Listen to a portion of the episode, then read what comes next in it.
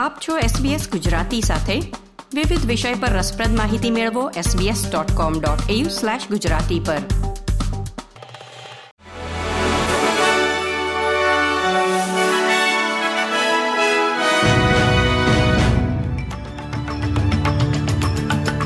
નમસ્કાર.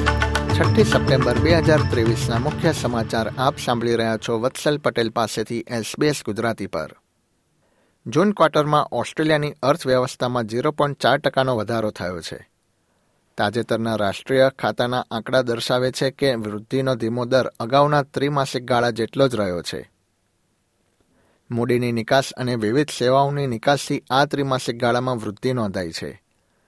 વાર્ષિક આધાર પર દેશની અર્થવ્યવસ્થામાં દર વર્ષે બે પોઈન્ટ એક ટકાના દરે વૃદ્ધિ થઈ રહી છે.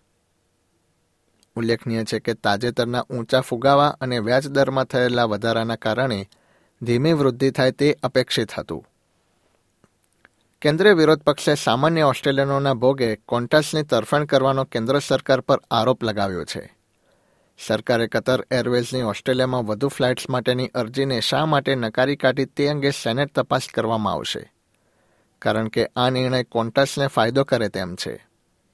પરંતુ સરકારે તપાસની વિરુદ્ધમાં મત આપીને તેને અટકાવી દીધી છે.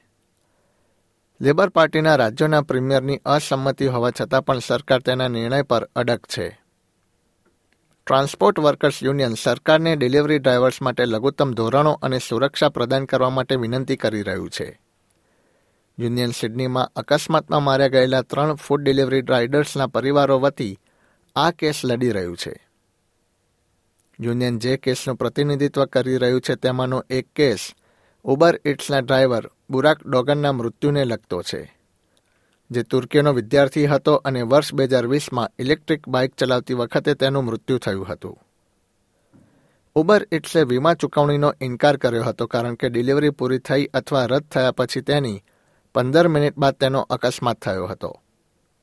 આ નિર્ણયના કારણે ડોગનના પરિવારને ચાર લાખ ડોલરની ચૂકવણી અને અંતિમ વિધિ માટેનો ખર્ચ મળ્યો નહોતો. કોરલ સમુદ્રમાં બોટ પર શાર્ક દ્વારા હુમલો કરવામાં આવ્યા બાદ અડધી રાત્રે ત્રણ ખલાસીઓને બચાવી લેવામાં આવ્યા છે. બે રશિયન અને એક ફ્રેન્ચ નાગરિક વાનુઆટુથી કેન્સ તરફ જઈ રહ્યા હતા.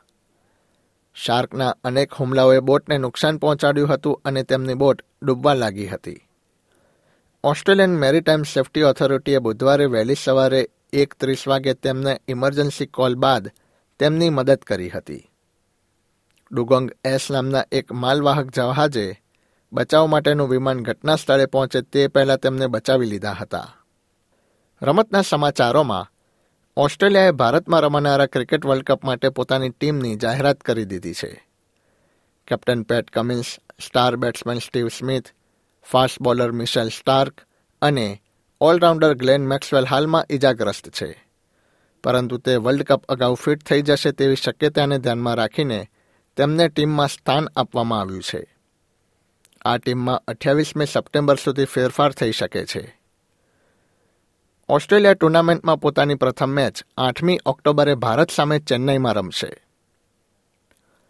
ઓસ્ટ્રેલિયાની પંદર સભ્યોની ટીમ પર એક નજર કરીએ તો Pat Cummins Sean Abbott Ashton Agar Alex Carey Cameron Green Josh Hazlewood Travis Head Josh Inglis Mitchell Marsh Glenn Maxwell Steve Smith Mitchell Starc Marcus Stoinis David Warner અને એડમ ઝામ્પાને ટીમમાં સ્થાન આપવામાં આવ્યું છે.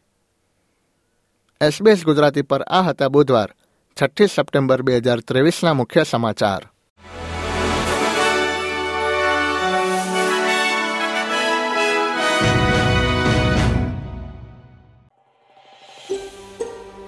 આ પ્રકારની વધુ માહિતી મેળવવા માંગો છો? અમને સાંભળી શકશો Apple podcast Google podcast Spotify કે જ્યાં પણ તમે તમારા પોડકાસ્ટ મેળવતા હોવ.